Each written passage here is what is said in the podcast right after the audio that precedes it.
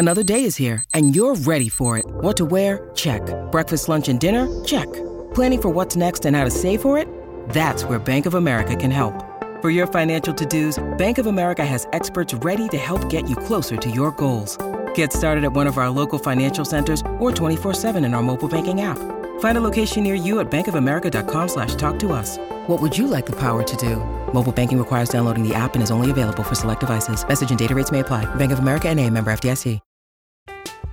I'm Alex Rodriguez. And I'm Jason Kelly. From Bloomberg, this is The Deal. Each week, you'll hear us in conversation with business icons. This show will explore deal making across sports, media, and entertainment. That is a harsh lesson in business. Sports is not And, as um, simple you know, I- as bringing a bunch of big names together. I didn't want to do another stomp you out speech. It opened up so many more doors. The show is called The, The Deal. Listen to The Deal. Listen to The Deal on Spotify. When you need mealtime inspiration, it's worth shopping Kroger, where you'll find over 30,000 mouthwatering choices that excite your inner foodie. And no matter what tasty choice you make, you'll enjoy our everyday low prices, plus extra ways to save, like digital coupons worth over $600 each week. You can also save up to $1 off per gallon at the pump with fuel points. More savings and more inspiring flavors make shopping Kroger worth it every time. Kroger, fresh for everyone. Fuel restrictions apply.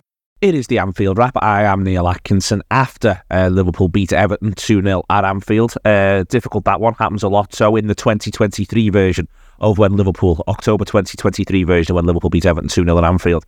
Uh, for this season, the Anfield wrap is sponsored by Greene King Sport, where football is more than a game.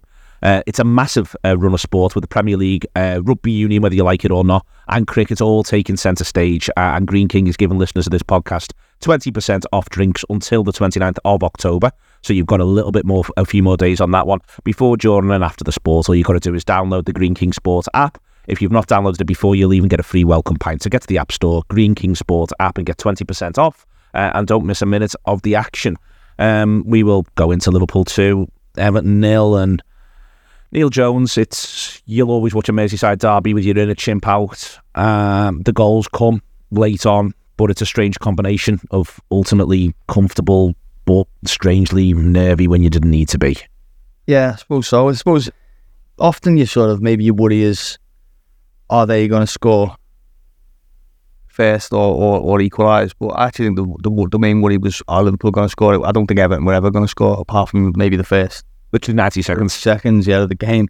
Um, Liverpool weird. I thought if sort of overall performance, you'd, ex- you'd say I think they were at the same time a bit too intricate, and then shooting from miles out as well. Sort of like sort of a, a weird combo. I think they're 13 shots from outside the box Yeah. in the game.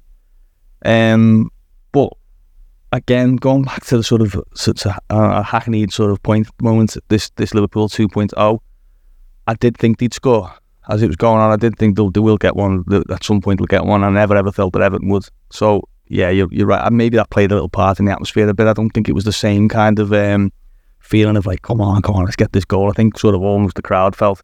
I think we're going to score here and we'll win 1 0. And actually, it turned out to be two. Josh Williams, think that's a really interesting aspect. I, I think that maybe, just maybe, if it goes five more minutes at nil nil, there'd be a bit of anxiety and spread.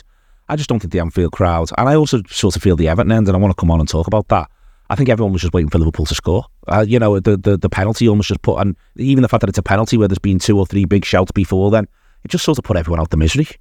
Yeah, it was a it was a strange sort of game to be honest. Um, I think it, it it didn't overly feel like a derby to me, and um, yeah, I think the early kickoff for me kind of played a bit of a part in like just the, the pace of Liverpool's game and um, maybe the intensity of it and things like that. But yeah, I think I think if both teams played as like silhouettes, you, you wouldn't have known it was Liverpool versus Everton. You know, I don't think I don't think either team played in like classic derby manner. Yeah. But and I think you know it was kind of like a you know a much much more dominant team against the, an, an inferior side for, for the most part when it was when it was eleven men against eleven men. And I think once it went down to ten, and it was just classic like attack versus defence. Um, I must admit, I was I was patient, like, but I was getting to a point where I was thinking, I'm not sure Liverpool are going to break through here, just because it did feel kind of stale. It felt like kind of a non-contest, even though Liverpool needed to find a goal. Um, but eventually we get there, we get the penalty, and to be honest, I felt like a bit of a um, a repayment of what happened at Spurs, all in one game almost, didn't it? Like, you know, getting getting a red card in our favour, getting a red card, um, kind of overlooked in Konaté's sense and then getting a penalty. Um, so yeah, just kind of get out of there and another three points really. Another three points, Kieran Molyneux, and this is part of, of what I think Liverpool, what Jurgen Klopp wanted to turn this fixture into. Yeah. And I think he's achieved it with the, the home version of this game, and I want to come on and talk about that in a few minutes. But the away version, I think, is still is still a little bit uh, a little bit out of his reach. But he has achieved it with the home version of this game, and it just now becomes so run of the mill. And I think that that's that's ultimately the way in which it was on Saturday. As I say again, if it had gone five more minutes, maybe we'd have all been much more fraught. But I was just looking at this thinking Liverpool are going to find a way. And it feels like that. I mean, I remember when Klopp first came in, you you could tell he wants to take the emotion out of the Anfield derby. He, he didn't want it to be flying into tackles and people getting sent off early and all that type of stuff that we associate with with, with classic derbies. Um, and it seems like that. Seems like he's got he's got his wish. We just treat them as a as a bottom half team, and we just keep grinding and keep believing the goal will come. But I agree with what the, rest, the lads have said. It just doesn't feel like it used to in a, in a, in a derby. It does feel like it's you know it's a bit of a foregone conclusion now that Liverpool will get chances and Liverpool will make things happen. And I think from an Everton perspective, they're probably using that Allardyce derby as a blueprint of just try and just stifle the whole thing completely. Don't even try and win and see what we can get out of it. There's something, Neil Jones, it's worth remembering Klopp's first derby um, was the one uh, in, in his, his partial season. Lucas has the shot, we all remember that. Liverpool dominate the game. Everyone's tails up. It's a bit of a big night at Anfield, but Origi gets done. He gets a the terrible tackle from Funes Mori and he gets injured. And I feel like since then, Liverpool are almost, they're, not quite not engaging, but everything feels as though, right, we don't take a, in every sense, you just don't take a risk. There's no, and I wonder whether or not that's really, that, that has a bit of an impact, maybe even on the manager where he thought, I don't want that to happen. I don't want, I don't want the game. How do we not just, not just win the game, but win it in a way that there's never blood and thunder? There's never a bit of that, you know, and, and he managed, as I say, I think he's managed to pull and, and from his point of view, it's great management. I'm not having a go. I think he's managed to pull a lot of the occasion out of the occasion, if you see what I mean. Yeah, I think I think Everton play a part now because I, I spent Sunday with a lot of Everton fans at, at, at, football, and even they, I think they, they sort of write the Anfield derby off a little Yeah. bit. I think I think even the fact that they sort of got the one in in the COVID era, sort of like just that's all right now. You know, for another five or six years, we won't need to worry about breaking that sort of habit, if you like. They don't they don't really feel like they're going there. I don't think to do anything other than sort of nick a draw and, and upset Liverpool. And you know, we saw was it um, last season they probably should have gone there trying to win, but they they just got Dyche in, hadn't they? The season before they were trying to stay up, and Liverpool were going for the title, so it was like it was literally a nil nil would have been a, a win for them. But I don't think they. I mean, I, I don't. I don't think they, they particularly played like it was a, a blood and thunder derby. I don't think Liverpool sort of had anything to, to avoid in in sense of bad tackles or anything like that. I thought they played just an okay game, you know, in, in the sense of in, in sense of what they do. So I think it's as as Keo says, really, that they're just Liverpool have just taken them into being a a team that's in the bottom half of the Premier League at home and one that you might have to be a bit patient with. And I also think Liverpool now look, and I know we're going to talk about it. They look and said, you know what, after an hour, we've got we've got the options, we've got the guns there that we can go and change it. So it's no need to panic at this moment. The other part of it on this one, Josh, is that it's post international break. And I think you got to see us be with against both 10 and 11, just a little bit post international break, break sloppy. And what I mean by that is the manager talks a lot about rhythm. And I think just thinking you can just switch back on when you've been doing something else is complicated. And then that's also further complicated in, well, how many minutes of Szoboszlai and Gravenberch spent on the pitch together so far? It's really not that many. And then how many minutes has Szoboszlai spent with, with Saladin, Szoboszlai and, and Mac Allister who've had the most time together? Well, yeah, but it's still only it's still only eight or nine games by this point, and that's the case sort of dotted all over the pitch in this one. Even part of that part that Tsimikas at left back. You know, you look around there, the idea of you know, it isn't like it was um, four seasons ago, where it's an international break, but then you get back Fabinho, Henderson, Wijnaldum all play together. Up front, Salah, Mane, uh, Firmino all played together. The back four's the back four, all play. That's gone now. You know, I think I think we'll we'll see this a couple of times over the course of the season, where there will be odd games where there's not quite in, in, in not quite as synchronised as you'd like. Yeah, well, this is why I said before about just kind of getting the three points and getting out of there, really, because it was it was that kind of tricky tricky dynamic when you look at the game and you know early kick off, international break, uh, attack against defence for a large portion of the game because of the the red card and stuff. Um, obviously the fact it's a Merseyside derby as well. And you know, you mentioned Tsimikas there. I was going to say that myself. You know, he, Robertson is a, a, seasoned performer who's just regular every single week for Liverpool, and he went there. Tsimikas was a different sort of player for me. Uh, Gravenberch I thought was very, very good, but you know, he's spot on in the, in the sense that he's kind of still getting to grips with the Premier League and things like that. So it really wasn't kind of like an easy, an easy um, puzzle to solve, really. And I think crucially though, Liverpool come out with three points. Liverpool come out with a relatively comfortable win. And I think maybe last season, maybe that doesn't happen. Maybe I think the, the great Liverpool team that Klopp initially established at Liverpool, you know, they, they were able of able to win in multiple different ways. They never really looked, um, even when they were performing a little bit below standard, but a little, little bit below their usual standard, they would just kind of deliver a win, deliver a three point victory, um, and just get out of there, move on to the next one, and maybe deliver the better performance next week. And I think this team so far, I still think so far, even though we're like, I think a point off the top now, I still think we've got a lot in the tank still. I think still think we've much to improve and lots to iron out and stuff. But we're back at that point now where even despite that, we're winning games relatively comfortably as well. I completely agree. In terms of having stuff to learn, you can see it. You can see that when you say eight to nine games, it's nothing, is it? Do you know what I mean? It's absolutely nothing. And these are players that have all got massive ability. We can all see the quality, but they've played together eight to nine games, and that's the most that any two have played together. So yeah, there's lots to learn, and the game is twelve thirty kickoff international break, which we know we've seen the stats. The Wolves one and stuff before the Wolves game and stuff. We've seen it. Liverpool struggle sometimes in the, in in them games. And I had a mate of mine the weekend was saying, how much difference is it? You know, if you play at half two, if you play at four o'clock, it's only a matter of hours. But it's quite clear it does make a difference because you can see every time Liverpool play at half 12, it's a little bit more difficult for them. And again, attack against the defence for the whole game. The red card for Everton probably makes things a little bit harder initially. They probably get Everton, Everton probably switch on even more initially and get more organised. They were never going to go at us, but they, they lose a man. It just it didn't it didn't change their game plan whatsoever. It was just stifle the game and try and frustrate Liverpool. I'm just made up we got we, got the three points because it was a massive game. no excuses, Neil. And this is one of the things you know Josh's point about last season. They don't feel sorry for themselves at any point. You know, they, they, they keep persevering. I even thought the response from all the players to the the VAR check on the handball was pure patience, pure. This is going to be all right in the end. And for me, that that looked like a marked difference. They were just beginning to turn the screw when I thought the red card came. I thought the goal was coming, and I think the red card. I don't think it makes it. Yeah, I take you know Keo's point. I don't think it necessarily makes it harder before half time, but it just makes it different mm. for everyone. And then I think it is a bit harder for the 15 after half time because Everton are so committed. But they were just beginning to turn the screw. It doesn't come, but they just appear to have so much patience, and no one's got hide in place.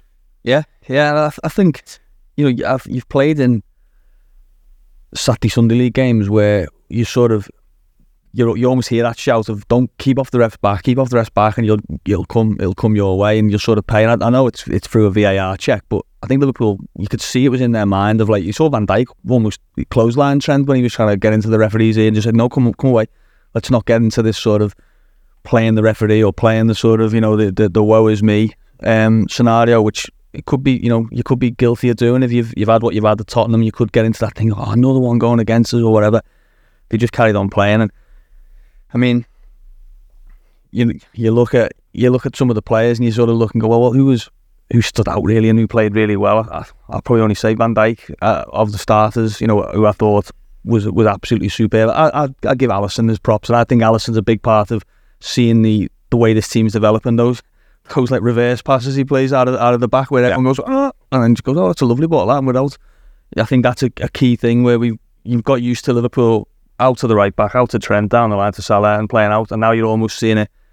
Everyone's planning for that, and Liverpool are trying to play a different way through the middle of the pitch. And it's going to take some time to get there, but it is getting there. You can see more and more signs that through through that repetition and that familiarity, they're getting to a stage where they've got that way of playing. And we know that he can always go back to the old way of playing as well and playing. We, we saw it, I think, with Bournemouth, wasn't it? The, the game in particular where they, they went very traditional and just went right. We're going to play with right and left back, and we're going to play down the flanks. They've got a few little um, strings to their bow now, which is definitely encouraging. It feels like playing through the midfield is getting a little easier for them. Uh, I think Gravenberch for the first half an hour helps that, but I don't think he's the only sort of part of why that's working.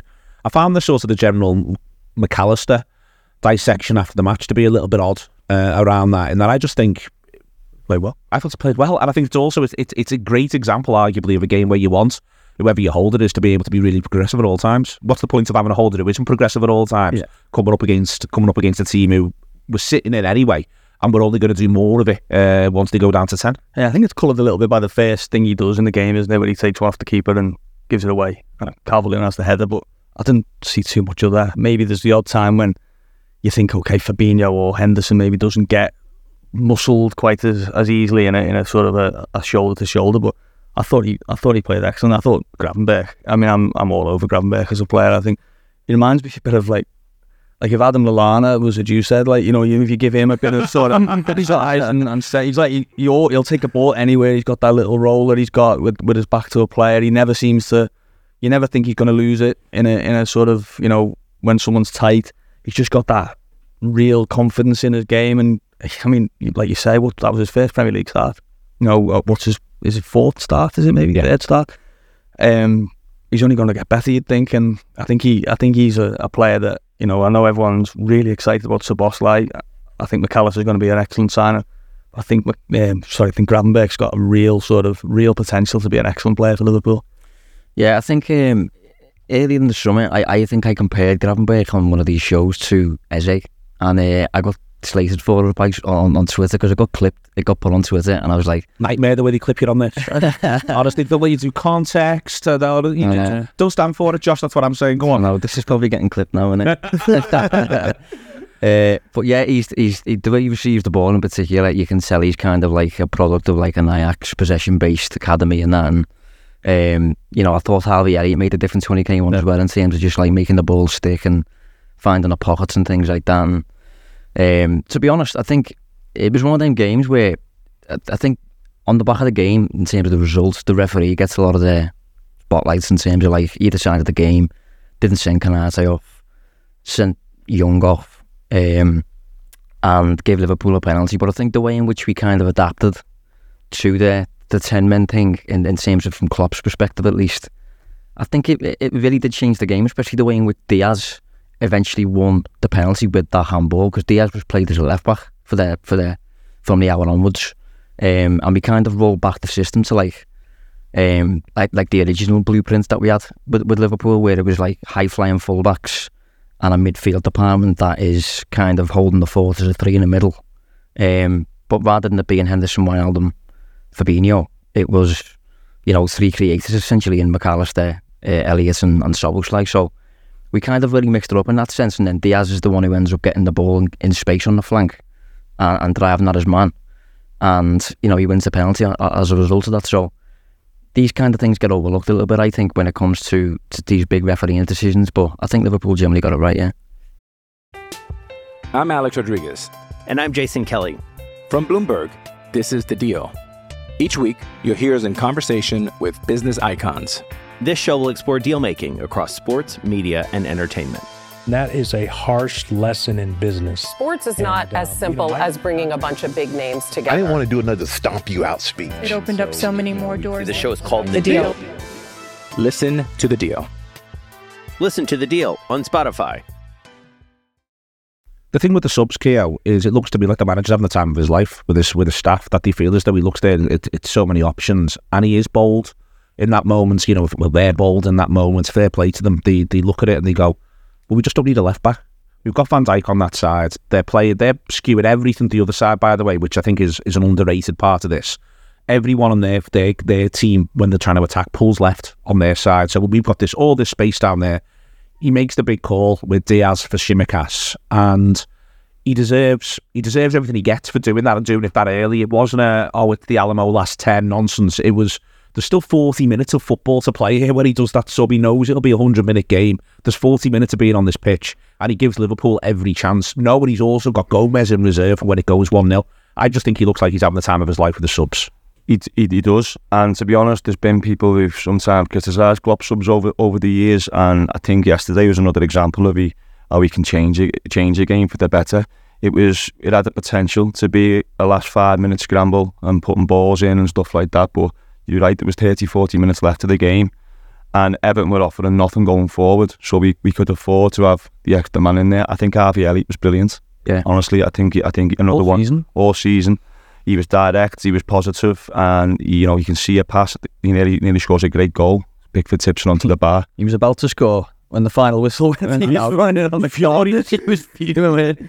So yeah, I mean, I think I think the substitutions were, were, were absolutely were absolutely great. I think on Elliott, it's been all season. Keogh off the bench. You know, I think it, I think he gets stuck in the mud a little bit at Brighton, but it's a weird game at Brighton, as I think we've all acknowledged subsequently. And, and, and as time passes, I think in our minds, it'll we'll remember it as weirder and weirder. But off the off the bench all season, every single time he's come on, it's felt like he's made a huge positive difference. Super new super sub.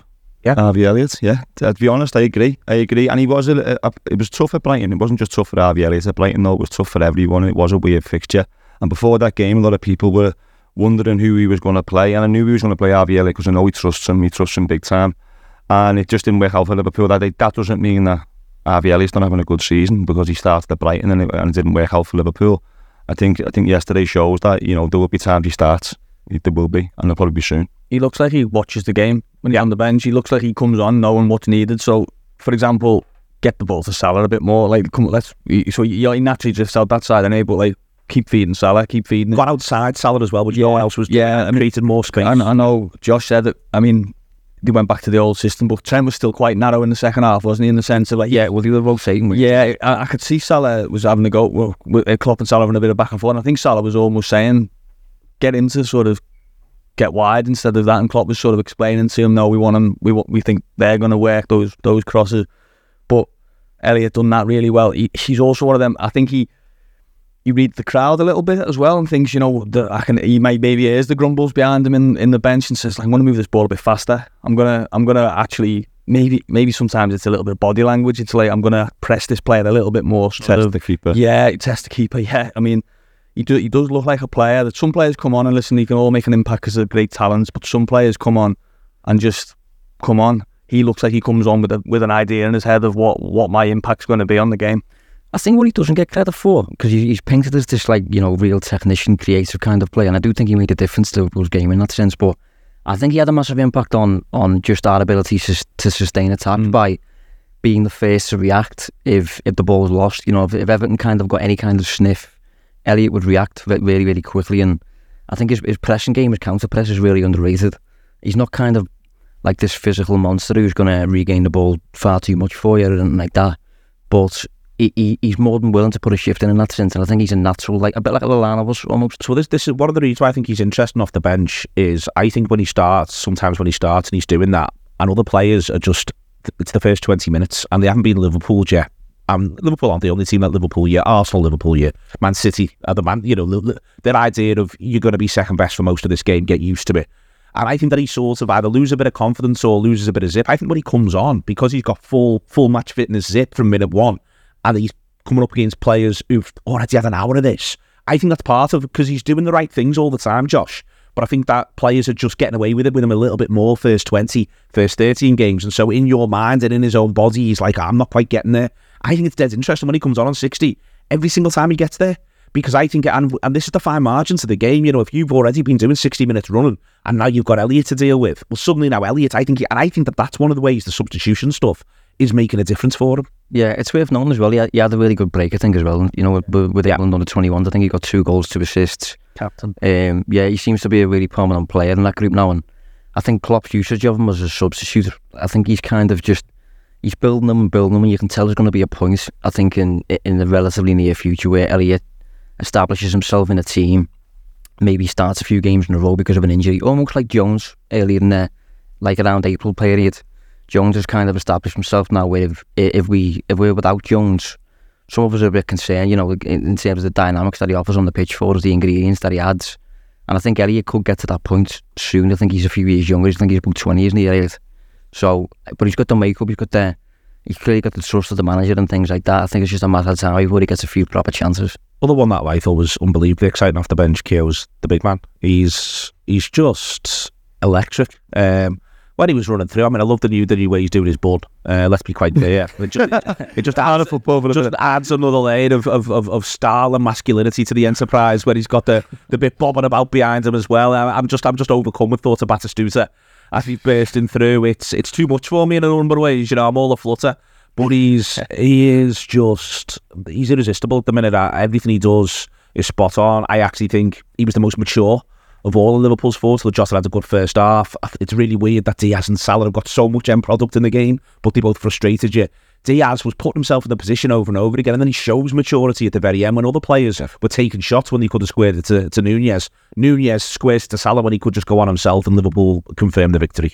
You can you can see the development from when Nunez first played for Liverpool in that last goal there. I mean, we've always we've always seen it from the off. He, you know, he, he's full of power, he's full of pace, he's got a hell of a shot on him. Anyone who, who you recognise as a striker can see Nunez had something straight away. But yesterday when he broke away, you can see he's always got Salah in mind there, and he and he and the run's brilliant. And the, the, to not to not be so selfish to try and you know get a goal when Liverpool already two 0 up. It was just pure maturity from him. Um, I think everyone is on the same page with Nunez now. Yeah, but they weren't at first, to be honest. And um, I love him. I think I think he's a proper Liverpool striker. The whole the whole fan base love him. He gets you excited, and you know there's going to be some big moments in there as we get towards the later the later stages of the season in the in the in the cups, and you know, in, hopefully a title race. There's going to be times where he stood in front of an away end and he scored the last minute winner, and everyone's just absolutely piling to get to him. You can, you know, that's the what the type of player it, he is compare it to yeah the, the same situation. It was a City last year when he he raced away and he had three on one and tried Yeah. tried Yeah. to have a mad shot, didn't he? Yeah. Edge of the bar. You just compare the development in him. I think also he had a good break as well, didn't he? He scored a you know, last minute penalty, big goal against Brazil for Uruguay. Number nine shirt. Now it does feel like we're, at a sort of we're at the point now where he's just gone.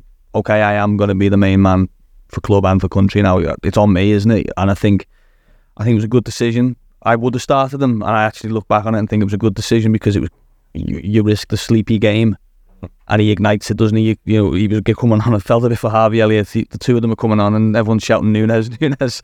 But you're thinking, well, okay, that's that's what you want, and if from your sub, you want him to uh, inject some energy, life, tempo, whatever it is, into the into the game.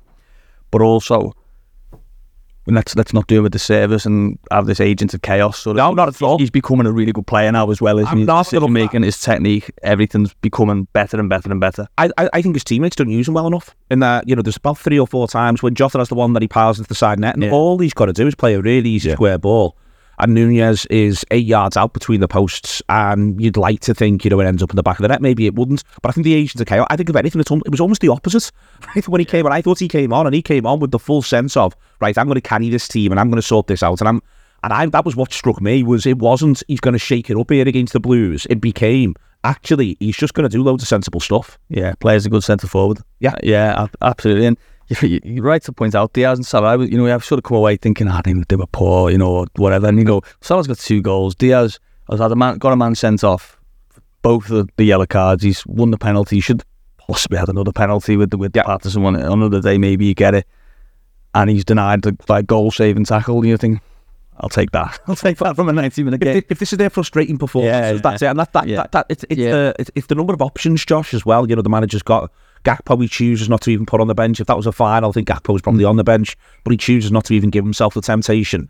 This is an overwhelming amount of attacking talent for 100 minutes of football.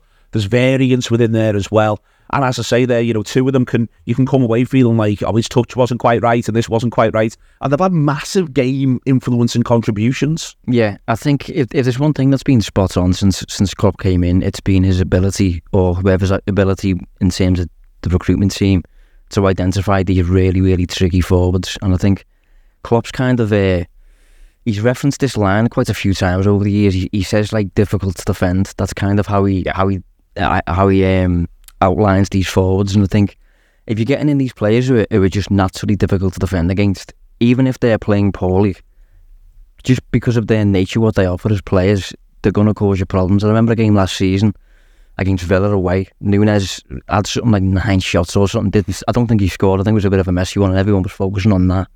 But he was a menace. He was an absolute menace throughout. It was a nightmare for them. And I think Diaz is, is similar. Salah is similar. Just picking up on these players who are just capable of playing poorly and scoring two and registering an assist, getting players sent off, um, making defenders running behind too much with, to the extent where they don't know where they're going. Um, so yeah, Liverpool are just really good at picking up on these players. Uh, all right, a uh, bit of movement outside there, but we'll all, we'll all crack on and we'll continue, and it'll be fine in the end. Uh, other just two subs. Come back to you on the first, Neil. It's sensible around Konaté. I actually don't think the second one's even a foul. Um, when you see the video footage of it back, But you can understand why, firstly, Evertonians are going, good God. Uh, and secondly, you can also understand why the manager straight away thinks, you know what, the only way they're getting back into this is if something like that happens. So let's just sort of take it off right now. Yeah. Uh, and I think Gomez, I thought he did really well when he got on at left back. Yeah, I, I think it is a foul. I think, yeah, yeah, yeah he, he, he gets him with his feet and his and his arm. I think it's definitely a second yellow. Um, but yeah, good, good on Klopp. You know, that's that. You know, get away with one. So may take advantage of it. I thought Matip was brilliant when he came on as yeah. well. There was a couple of couple of ones where you're like, you're thinking, I don't have a problem with you if you just find touch in, in the sort of right back position. Oh yeah, and, and he doesn't just. Get, he almost he almost deliberately sort of scuffs it so it stays low and goes under someone. Like that's just really really helpful to do things like that when you sort of you know you don't want to give them any any reason to, to put them under pressure. I remember those instances, and one of the things he struck me as because we, we we lose this sometimes in football they were really home advantage passes. Mm. I know how this pitch works. Yeah. There's a bit of a camber on the Anfield pitch, and he almost played like, yeah. and he's, you know, think of how many games has Matip played now where he's found himself in that channel and played the ball up the line. And I, I think you can, sometimes we think home advantage is all the noise and all that sort of stuff. He literally knows Anfield, and I think that plays into the way he does that there. I think it shows a real good it re- reflects really well on him and I think on Gomez as well. If you think about Gomez coming on at left back, it'd be easy for, for Matip to go around coming on at 1 0 or nil nil. I think it was, nil, yeah. wasn't it? I'm going to come on and no risks. I'm gonna, you know, it doesn't matter if I give a, give a throw in away as long as I don't give the ball away. Gomez, I don't need to go too high. What if I get caught out playing it? They don't. They come on and go. Well, what does the team need? The team needs me to be there. I'm not Andy Robertson, but I'm going to be high on the left. Yeah, and I'm going to be in those positions.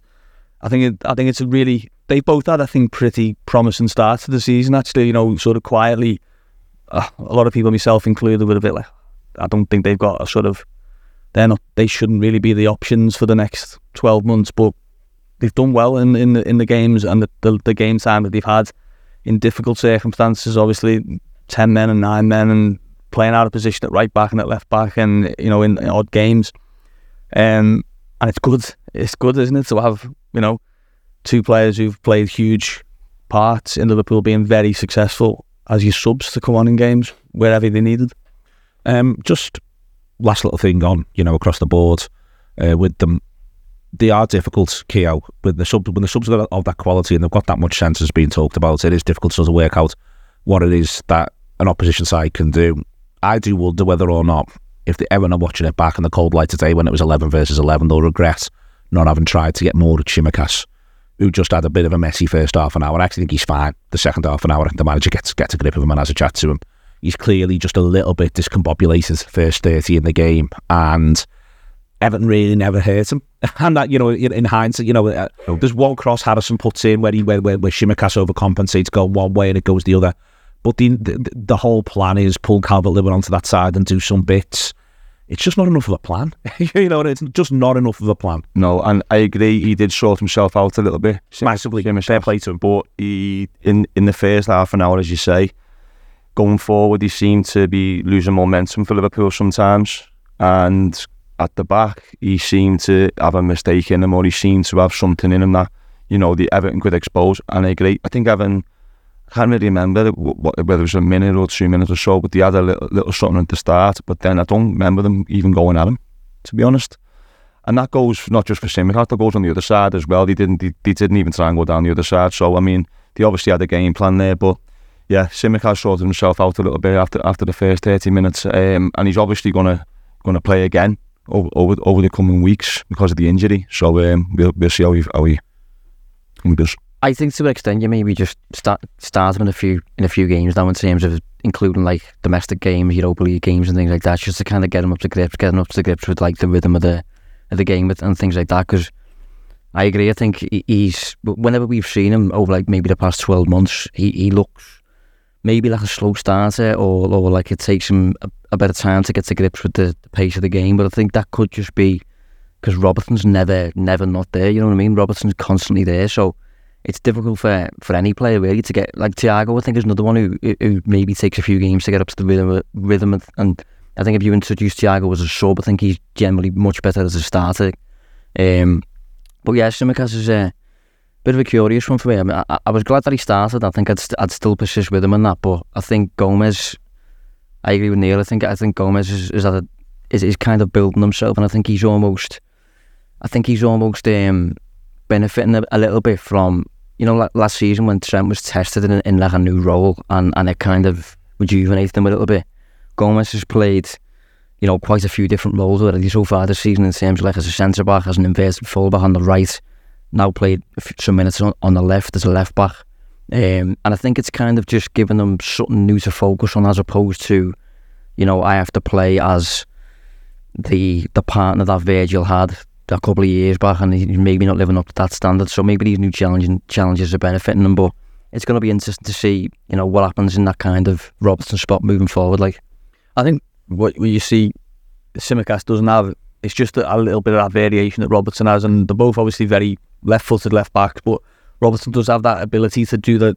I'm going to play it down the line and, he, and then sort of come in field and travel with it. Where Tsimikas felt like there was a few times where he just painting himself into a bit of a corner where he's on his left foot and the only place he can go is sort of backwards to the goalkeeper. And it's not a bad thing, but he just doesn't maybe give as much variation when he's got the ball. And it, it almost felt a little bit like Everton were happy to let him have the ball, whereas I don't ever feel like that with Robertson. I always feel like if Robertson's got it, there's that connection with Diaz or whoever it is. He, has got a little bit more in him in terms of his his his quality on the ball. Tsimikas got good delivery. No, I think his, his set pieces in particular are, are, usually into really good areas. But I think in general play, I think you lose a lot when Robertson isn't there. Definitely.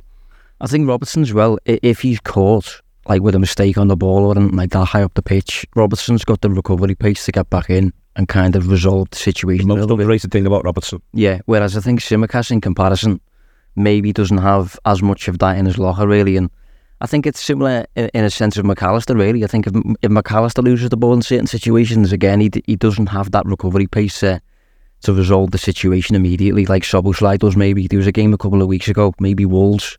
Mm, yeah. Szoboszlai had a really bad start. Because he's got such an engine, he can just recover the situation. It won't really hurt it as much. And it can make you look bad, though, if you can't recover it yourself. And Mac Allister suffered from that a little bit. Tsimikas maybe a little bit of comparison to Robertson as well. Okay. Um, coming up now, we've got John Gibbons uh, speaking to Oobah Butler uh, about his TV show, which is a load of fun uh, and very much worth watching on Channel 4. So here's John and Oobah. And it's John Gibbons for the Anfield Wrap, and I'm joined by your friend of mine, Oobah Butler, a regular on the show now, letting us know uh, what ridiculous antics he has been up to. Uh, and uh, we'll all be pleased to know he's got an update. So, Oobah, welcome back to the Anfield Wrap. Thanks, John. Thanks for having me. As I said, sort of doesn't feel like I've been gone given the fact that I consume all your content. but uh, I'm happy to be part of it. Probably should say hello to myself. Uh, hello, drink some water. Absolutely, um, it's, it's, good advice. I mean, you, you say you know you're used to sort of listening to us, and I've I've literally just got from watching you. So you sent me over the preview link of the program you've got, um, which was out uh, last Thursday, but is available to watch for people on um, Channel Four. I think it's it used to be called More Four. I think it's called yeah. It's uh, their it's their iPlayer, whatever that yeah, is. yeah, Channel, Channel, Channel Ford. Yeah, yeah, Ford OD, can we call it? Yeah. That was not even older than that. Anyway, yeah, um, why not? Go go to Channel Four, watch what was on last Thursday, or hopefully you've watched it already, and you will see Oobah um, going up against a giant um, in Amazon. And it's it's it's funny this because it does feel like to me anyway. You might correct me a bit of the departure to to what you've done in the past because you've got your shed uh, to number one on on Amazon. Um, sorry, on TripAdvisor. Get me get me um, large corporations uh, mixed up. um, you got your shed uh, to number one on TripAdvisor. Um, you bust yourself into Paris Fashion Week as a, as a as a made up designer and got into loads of parties and had a really nice time. It was um, nice. there's loads of stuff. Um, there's loads of stuff on YouTube of you doing sorts of fun things that, but they seem to be like primarily designed to entertain, whereas this has gone up a notch and has got a more sort of powerful message behind it, and is certainly going up against a more powerful organization Amazon. Would you say, oh, that's fair? Yeah, definitely. I mean, um, it, it, genuinely couldn't have we couldn't have picked a sort of bigger target for this film. Um, and I found I don't know. I think that in the last sort of five years, I think that Amazon's sort of presence in our lives has gone up so much. You know, even even more than than it had been before, and sort of its impact on high streets, and um, you know, just just literally how many drivers you see knocking around with the vans, and um, how many packages there are on every street corner, and uh, like you know, uh, all of the like the cardboard, and it's just genuinely like this thing which is which is becoming such a big part of our day to day lives, um, and is basically like water now. It's ubiquitous. And I, I don't know. I just thought it was quite for me as someone who, when I started making this film, used Amazon all the time. Um, I, I just thought it was an interesting thing to do to sort of ask myself, sort of why, why I guess. I mean, and when I started making the film, I remember I was doing a German lesson just because I want to speak to Jurgen Klopp in his uh, native language. uh, and, and I remember my German teacher actually, in a very German way, challenged me on my own hypocrisy while I still used the platform. And I was just talking about, you know, what was up to at work. Oh, I'm kind of collecting bottles of piss, uh, which people will understand later. Uh, and yeah, I guess so. So I have to sort of acknowledge that that's a starting point for anyone anyone watching, anyone listening, that they probably use Amazon um, and probably have a pretty good relationship with it. Um, but I think people have kind of a uh, maybe an understanding in the back of their minds that the company maybe has done is up to some naughty stuff.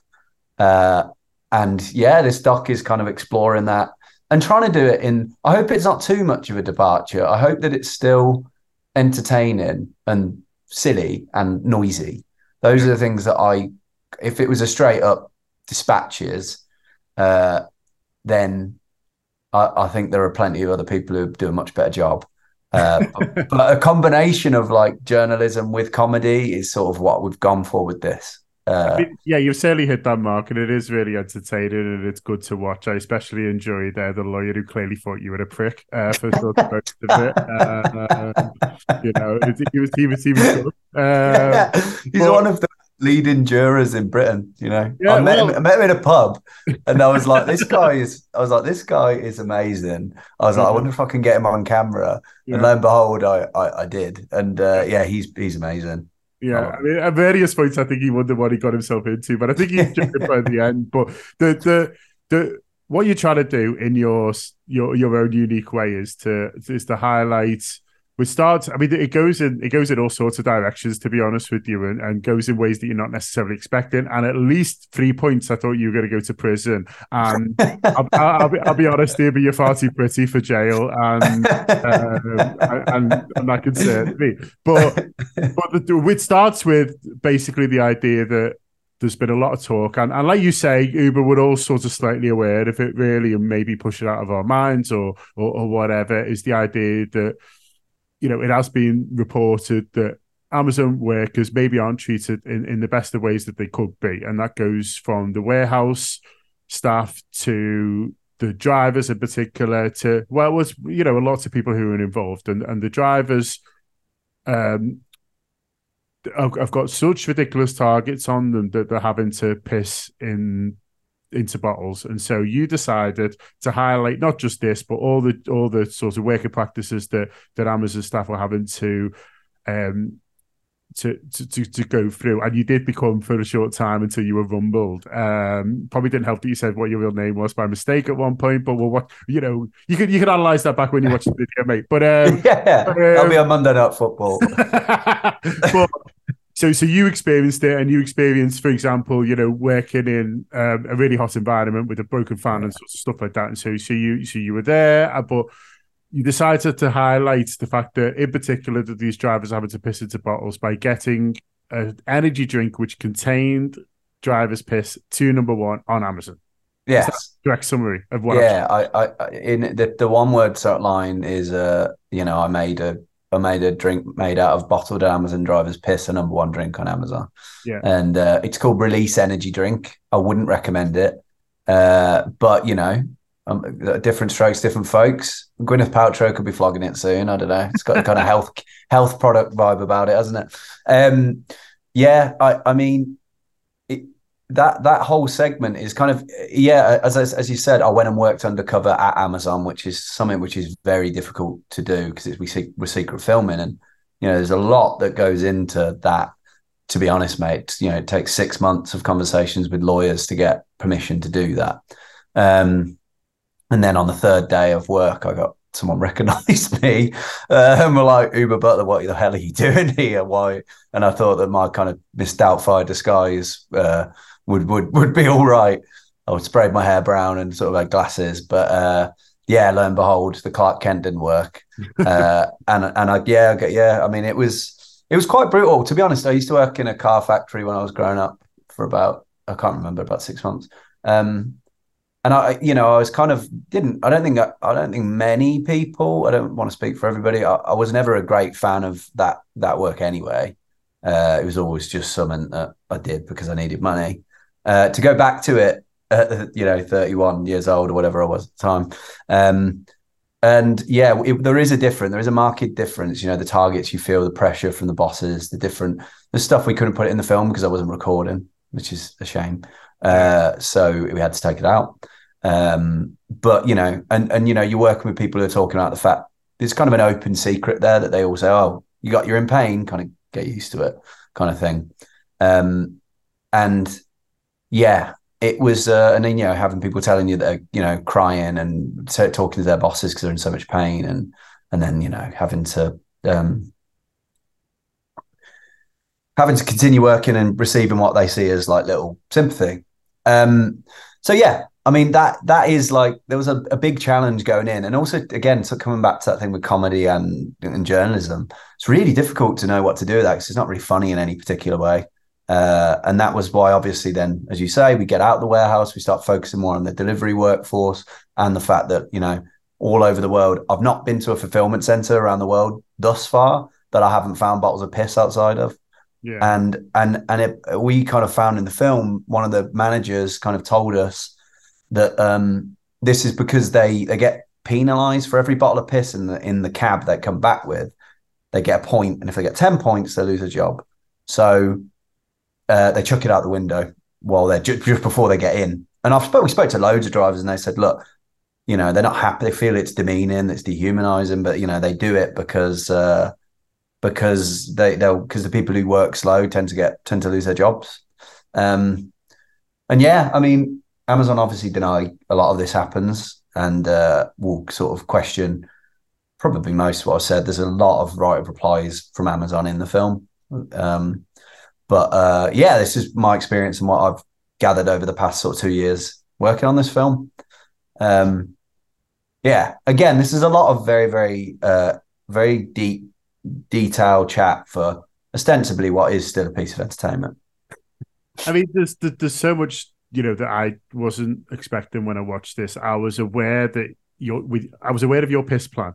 Um, largely, um, largely because aware, you, implicated. Well, yeah, yeah. I guess you would describe it as, as an accomplice. Um, I, bought, I, bought, Oobah's piss, and uh, not once, but twice. Uh, when, when, when he back on board, it's it's uh, yeah with the text, and that's not even one of the strangest messages I've got from Oobah, to be honest. but, uh, it's, it's, not not unusual um, to be asked to do something something ridiculous in the name of his art uh, um, well, well, sort of was, but, but other stuff. So it's very interesting that, and I think seemingly coincidentally, you end up, you know, getting a job there at the time when there's lots of, you know, strike action and stuff like that, and and the tactics that they're using around the union stuff. And then there's also uh, a kind of a subplot which is around how easy it is for for kids to buy knives, and when you talk about, you know, being, you know, the, on the sort of you know, on the cusp of serious journalism, but also entertainment. It is really funny watching a four-year-old buy a knife, uh, yeah. even though it shouldn't be. No, it shouldn't be. It is, it is really funny. It's, it's twisted. And that's my my my uh, my nieces, even Penny, who are little stars, and they're amazing in it. But they, uh, yeah, we managed to order loads of different products. You know, multiple products that Amazon admitted later that they were completely, you know, wrongly listed. Uh, and uh, yeah, I mean, there's a load of stuff they shouldn't have been able to buy, but they, they, they did. And there was no age verification. We ordered like 70, 67, I think it was, different. We did different orders of things that should have been age verified that we saw. We spoke to someone from Trading Standards and they were like, yeah, this is all, this is bad. but yeah, it is true. They're, they're, they are cute. And one of my, there's a point where my my niece Penny turns to me and says, "We're having a knife party." I'm like, okay, and then she just says, "Yeah, they, I mean, they really got a taste for it, don't they?" I think it is fair to say. they really do. Uh, yeah, and like, yeah, the whole point being is that the Alexa doesn't have any sort of setting that you know if they, if a product is badly listed and should be age verified, there's tons of stuff that we found on there that fit under that category. then then anyone could just order it. And we were getting loads of them delivered not only through the door, so you know they just come through the letterbox, but also like to lockers at the side of the road. Like you know, it's sort of anyone could could get those. So uh, yeah, it is that segment in particular was like one that I I, I think is really good, uh, bad but good in terms of I'm happy with it as a piece uh, because it, I think it's saying something important, but also it makes me smile. Absolutely. Um, in terms of what happens next, I don't think um, you're expecting to bring Amazon crumbling to its knees uh, with this documentary, as good as it is. Um, Thanks. Um, I don't think you're necessarily, you know, expecting this to bring the whole organization down. But what I think it will do, and, and certainly what it's done to me, is sort of make us question ourselves a little bit. And you said that at the, at the top that, that, that that's happened to you, and and I sort of, you know, get there at the end as well by thinking. First of all, is it that important to get stuff that quickly? Like next day Yeah. delivery is great, but can I wait a few more days for a hat? I probably can. Uh, Maybe. although although it has got colder. Um, it remains to be um, seen. but can I? but you know, can can you can we all wait? Do we need everything now? Um, and I think that's the thing for society. You know, as cheap as possible is brilliant, but at the same time, if we're paying, say, five ten percent more for something that's a fairly low cost item, and then that organization we buy Mm. off is, for example, paying tax, and then you don't have to fill the potholes, which you Yeah. do, uh, but we might not have time to cover. Yeah, yeah, right. But, but um, but you know, you talk about the tax implications of, of what Amazon are doing as well, and basically w- what impact I think it might make and hopefully will make, and presumably without putting words into your mouth, what you're after is to try and make us be a bit more responsible consumers because Amazon points out, and sort of not unfairly, although they are massively passing the book, but I take the point that this is coming from effectively consumer demand. Yeah, yeah, it's it's a good point, and that's kind of I talk about throughout the film establishing a pat- pattern of behavior at Amazon. Like that, they love a loophole. Like you know, we we look at the way they, but the way that they deal with the union effort in Coventry, they use a loophole. They take in loads and loads of workers allegedly, uh, and then uh, with the piss bottle thing, you know, it's all down to technically it's on the it's the responsibility of the drivers. It's not really their fault. There's always a way out that kind of that's the thing. You know, the thing with the age verified products. I don't know what the loophole is there, but the but and then the thing obviously with the tax stuff there's loads of loopholes. Um, why am I talking about loopholes? Uh, yeah, I, I guess their biggest one, the biggest loophole is is us. Really, it's about what we want and what we give a shit about. Because if they are the most company uh, customer obsessed company on earth, which they say, um, then they should care if we care.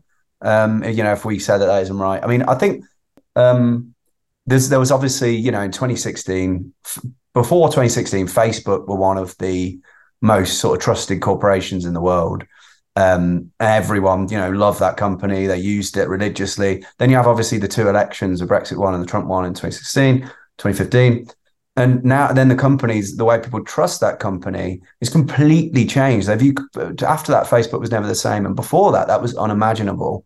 So i do think that things can change with these huge tech giants that are basically forming ma- like public infrastructure now is what we're talking about whether that's information on facebook and your your relationships or with amazon it's consuming. Um so yeah I don't think that the, i don't basically think that it's a world without these platforms is as unimaginable as we think. But i'm not the film is not preaching to people telling them to delete their amazon or whatever or do do whatever. I think it's basically just giving people knocking the power into their court and telling them that amazon is giving you a lot of power by saying that you're all they care about. So use it Absolutely. Um, the program goes out.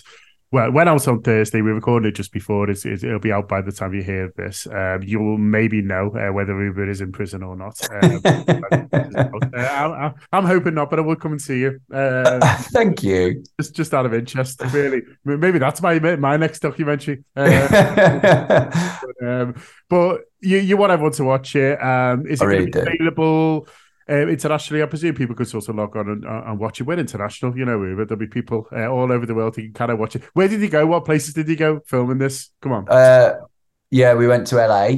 We Yeah. went to uh, Coventry. Have you heard of it? Yeah. um, uh, we went to Jesus Christ, yeah, London. I, I, we went all around the surrounding areas of the southeast because that's where I live. Uh, where else did we go? I can't even think. Oh, when we were filming potholes, yeah, we went all over the place. We were filling potholes all around Britain. So, like, yeah, Britain and then the US basically for this one. But we spoke to we spoke to drivers in Italy, Spain, uh, different parts of the world. Like, yeah. So yeah, it's international. Trying to get on, trying to blag my way into having a lifestyle where I don't have to deal with London in uh, February. Well, you're still my favorite blagger, but thank you so much uh, for coming on. Best of luck with it. Uh, good ever, everyone, encourage everyone to watch it. What's it called? I don't even know what it's called. It's called The Great Amazon Heist. There we are. It's really good. I've watched it. Up to Neds. Okay, uh, back. Thank you very much to Oobah and thanks to John as well. But I just want to do a little bit Keo on on the fixture. It it's it's sort of deteriorating, you know, and I think that it feels like it's an event. It's put on the telly. You understand why it's put on the telly. It's it's literally the oldest derby in the country.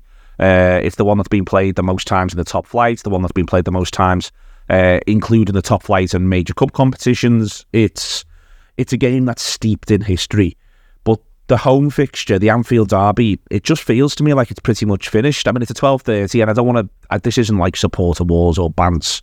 The Everton end was quiet, but in comparison to what often the Everton end's unbelievably loud. I thought they were quiet. You know, twelve thirty doesn't help. We were a bit quiet, although I thought we were all right in general, but still it used to feel like a runaway train of a fixture, but now it just feels like a roller coaster in that ultimately it's going around on a track and everyone's strapped in and it's going to be all right in the end. And I I don't know quite what you do, and that I think the problem is massively obviously where Evan's status is in a number of ways at the minute.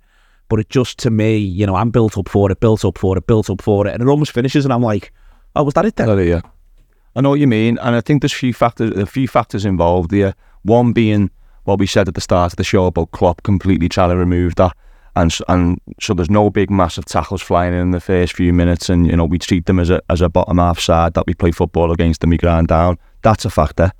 A factor is Everton are completely deflated as a fan base, and you're right, they weren't as loud. I mean, they got a they got a corner late on, and even that wasn't like you know a usual a usual Everton end.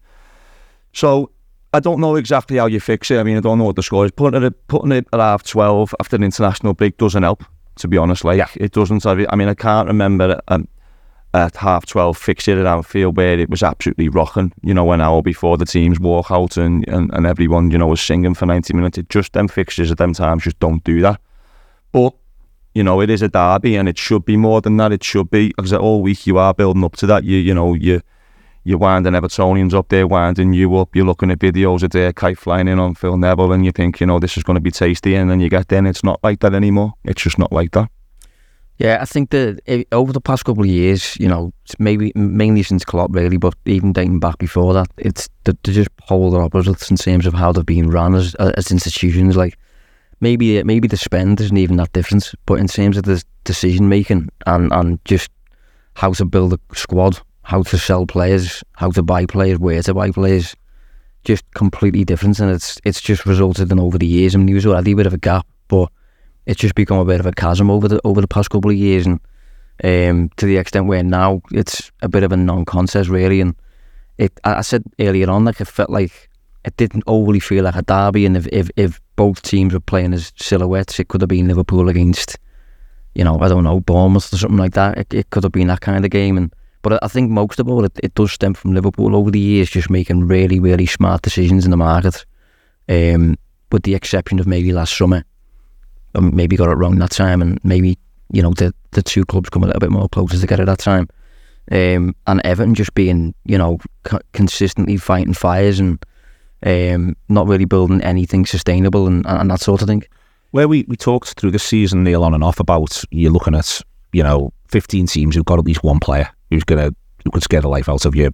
The one I was come back to is Wolves and Neto. Wolves will probably finish 12th, 13th, 14th, maybe even 15th. But Neto, top quality player, no getting away from it. I think Calvert Lewin's great. I think he's really impressive, but he can't do it on his own. He's not Neto. He can't get you 40 yards up the pitch. That's not the sort of footballer he is. And Calvert Lewin is sort of their one. And he's well better than anything that Burnley have got or Sheffield have got or who the other lot, Luton have got. You know, he's well better than anything any of them have got. And he's part of the reason why they will they'll be absolutely, you know, all things being equal, they may not be, but all things being equal, they should be fine. Uh, but they're in such such trouble off the pitch. One for reasons that some of that Josh has gone into, and which uh, you know a lot of people, but more and more people are beginning to report. Number one, but also number two, it is just sort of symbolic of the gulf between the sides who are in the top six of the Premier League and the sides who are in the bottom six. It is almost like a different division of football now. Yeah, that's it. I, I was listening to um, a podcast about Italy or about the, the international league, talking about Italy and saying, you know, sort of big fuss made about England beating Italy. It's like, well, Italy haven't got any world class players. You know, it's like, but where are the players? And I think there is a bit of that with Everton, where it's like you can go to Anfield with your hope, and you can think, oh, we might just nick one today, but you're not going there with this sort of like, if he has a good game today, that he'll, he'll tear them apart, or you know they, they'll they'll find it hard to contain. They haven't really got any players that you sort of you get behind. And it's Corey scored three or four this season. You barely saw him on Saturday, if you know what I mean. And, and that, a lot yeah. of it's how the build. I mean, so he's, he's, he's like their number ten. Yeah, you know Abdoulaye Doucouré. You know you think even just a few years back, yeah, James Rodriguez, and you know just a, a little bit more Lucas Digne. Even you were sort of thinking, well, at least they're, they're sort of quality sort of players. Now you're looking around that team. I think James Garner's a decent player, and I think Branthwaite's a decent player. Calvert Lewin is. But you're really looking and saying there's not much inspiration. There's not. I mean, who, who are you getting on your shirt? If you're an Everton, if you're a young Everton fan, who's your who's your man? You know, who you going and saying, you know what? That's that's our sort of star player. Really, you know, they don't really have that about them, do they? And I think that's that is a worry for them. Obviously, short term, medium term, and it's another reflection of what Josh says. Really, though, they've they've consistently managed to to manoeuvre their way out of having good players almost. They've they've either not been able to hang on to them or they've they've overlooked them or they've just gone and bought the wrong ones or they haven't had the money to buy the right ones. And also there's the them. and now, but now there's the whole off the pitch thing, which yeah. just looks like yeah, yeah. I mean, we're now at the point where this we're genuinely talking here about job losses if mm. if things go a certain way. And I think you know very much I don't want Everton to win as much as a tombola, but I don't want people in I don't want people in Liverpool to yeah. to, to to end up with in a situation where you could be looking at job job losses en masse because of how the club's been run. Yeah, it's it's frightening, really, isn't it? it? I don't know whether I just haven't seen it, but it does feel a little bit like it's sort of crept up on people and, and, and not really been as huge a deal. And maybe that's a little bit of part of the, what you're talking about, the, the fixture in the sense of, of Everton almost slid into this kind of void of they're not even really talked about, uh, you know, as much as they should be in a good way or a bad way. They, yeah. they're, they're not even the focus isn't even on them as much. Um, the next few weeks for them, next couple of months, a huge hard. You know, about, you never them about job losses. You talk about point point losses, and they haven't got a lot to give in that sense.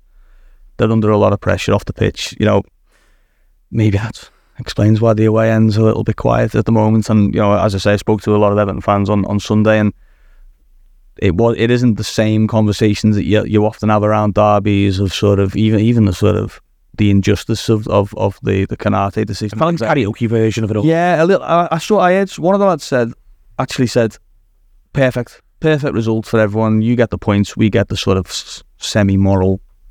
Ha- um, what's the word? Up a bit of high ground. High ground. That's exactly the word. Um, but in the end, it was almost like yeah, all the hits were played. Yeah, everyone got what they wanted, uh, including the two 0 defeat. Uh, more accurately, the manager I'm just struck that he, and I understand why he does the same thing in the game against Arsenal. He's he's he's, he's setting up for for it to be one 0 on ninety, and I understand. I don't think it's ridiculous, but I just think that you can't keep going to that well over and over again and think you're going to bring people with you. Um, one 0 on ninety is just no way to live. Um, certainly when people are giving up the free time and a fair bit of money. Uh, but anyway, um, Toulouse.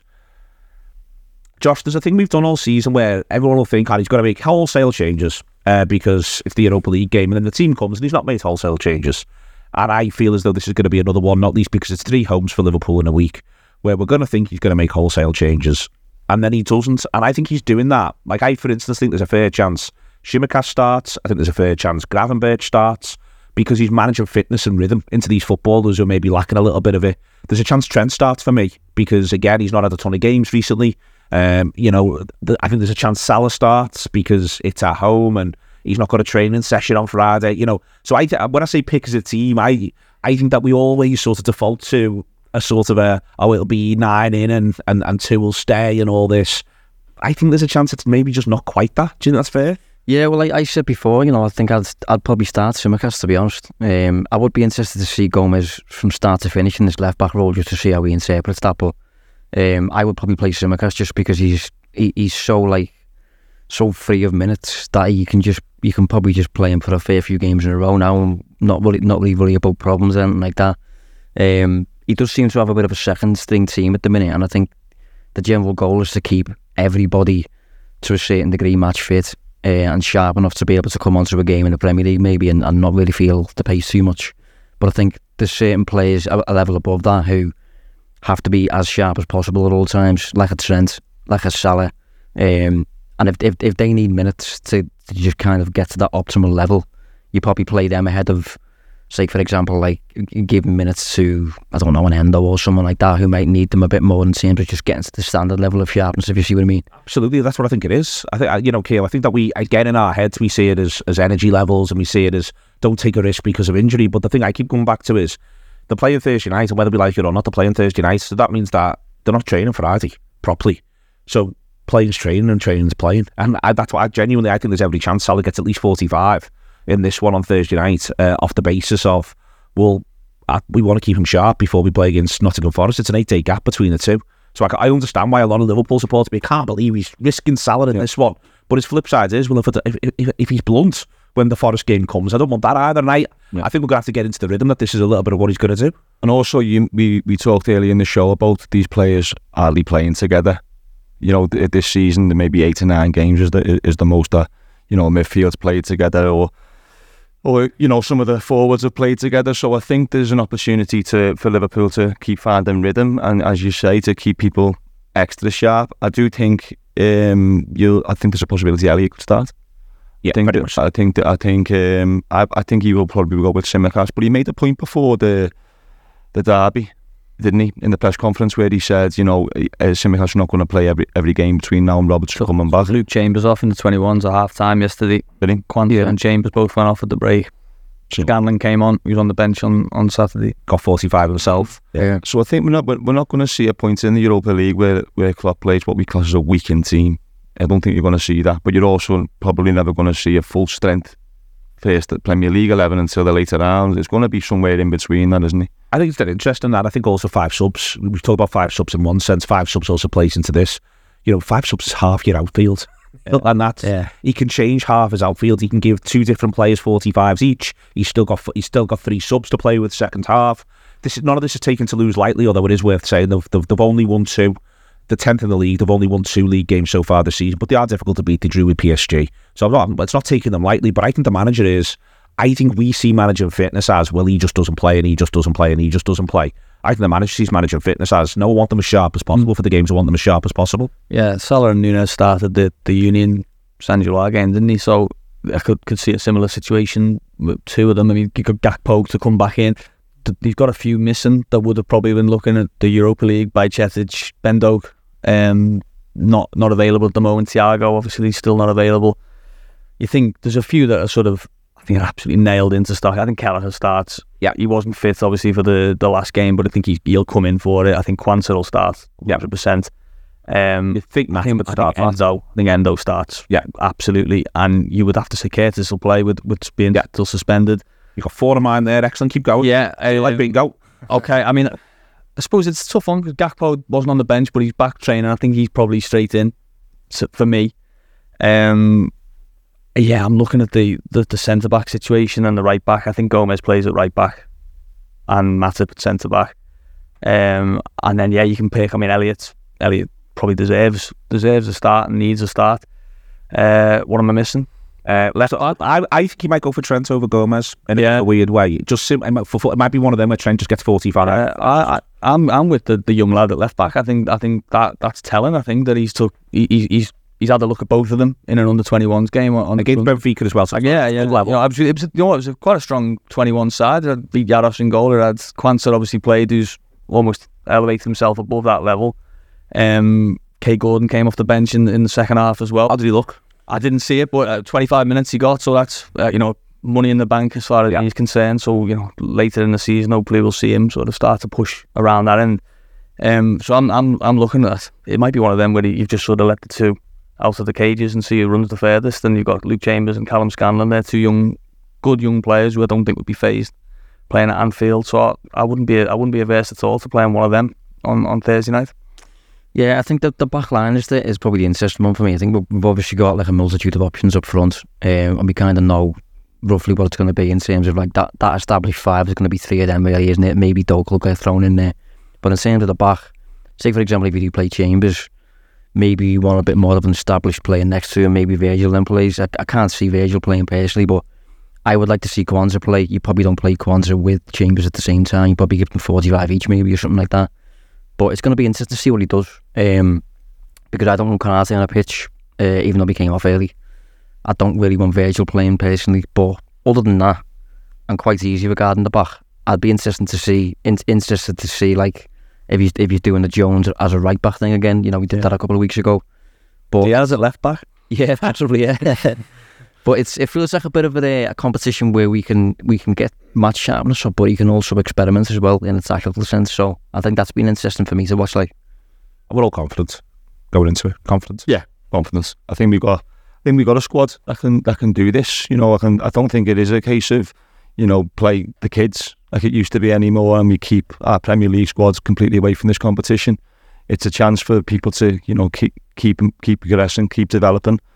I think I agree. You'll play Elliot and Jones in midfield. I think you'd actually. I think you see Quansah. I think after Matip at the weekend coming on looking so assured, he'll play as well. So, like semi strong side, and we're, and we're doing two or three nil. Yeah got to be confident. I mean, the, oh, yeah. the, the, the, thing is, it's always worth remembering it was for Union uh, as well. It's the biggest game of these Toulouse players' lives. So you've got to respect that. You've got to respect it for them.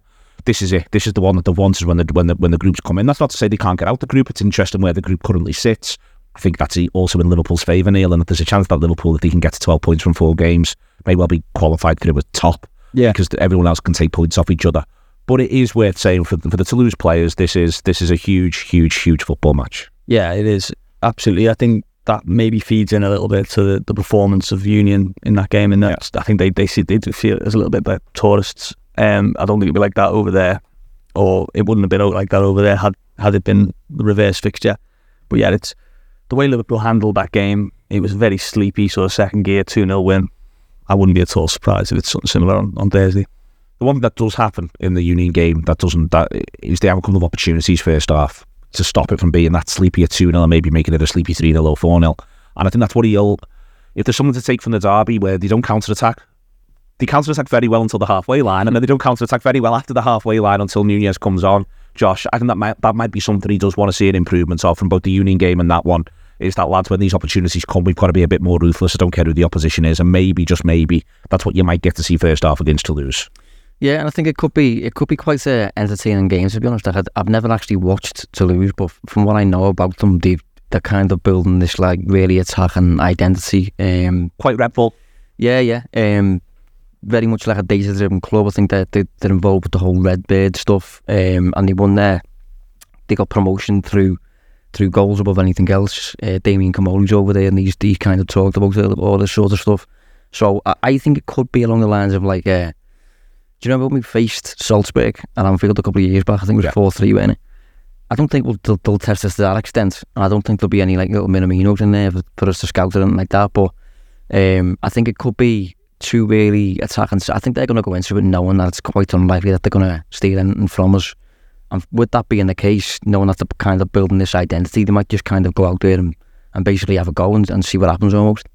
Excellent stuff. I uh, look forward to Thursday night in the Europa League. It's been a pleasure. Uh, this one, thanks a lot to Oobah and to John. Uh, and in the room, produced by Andy Heaton and Sam Walker. Down, we've had uh, Neil Jones, Josh Williams. Uh, new newsletter, I believe. Tactics, what you doing? Yeah, yeah. Um, I've been doing stuff for .com for a while, but uh, it's it's kind of back on the echo scene now a little bit. Um, and every week I'm doing a, a, a kind of long read on on the Liverpool game over the weekend, and it's it's only available on the app.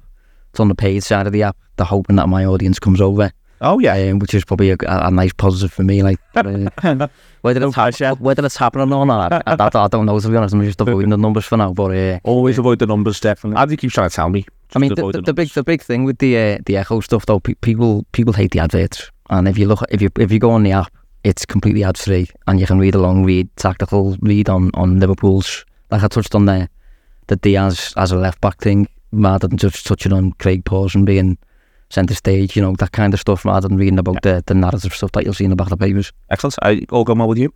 Yeah, can relate to Josh there with the uh, bringing the numbers over and bringing the viewing and so on. It's uh, yeah, it's a daily struggle. You've got to get out of that refresh habit. But uh, yeah, all good, all good. Plenty to uh, plenty to keep you only occupied over next few once a week. Only let yourself look once a week. That's Don't talk to Craig Hannon. That's it. yeah, I, I try to avoid that anyway. To be honest.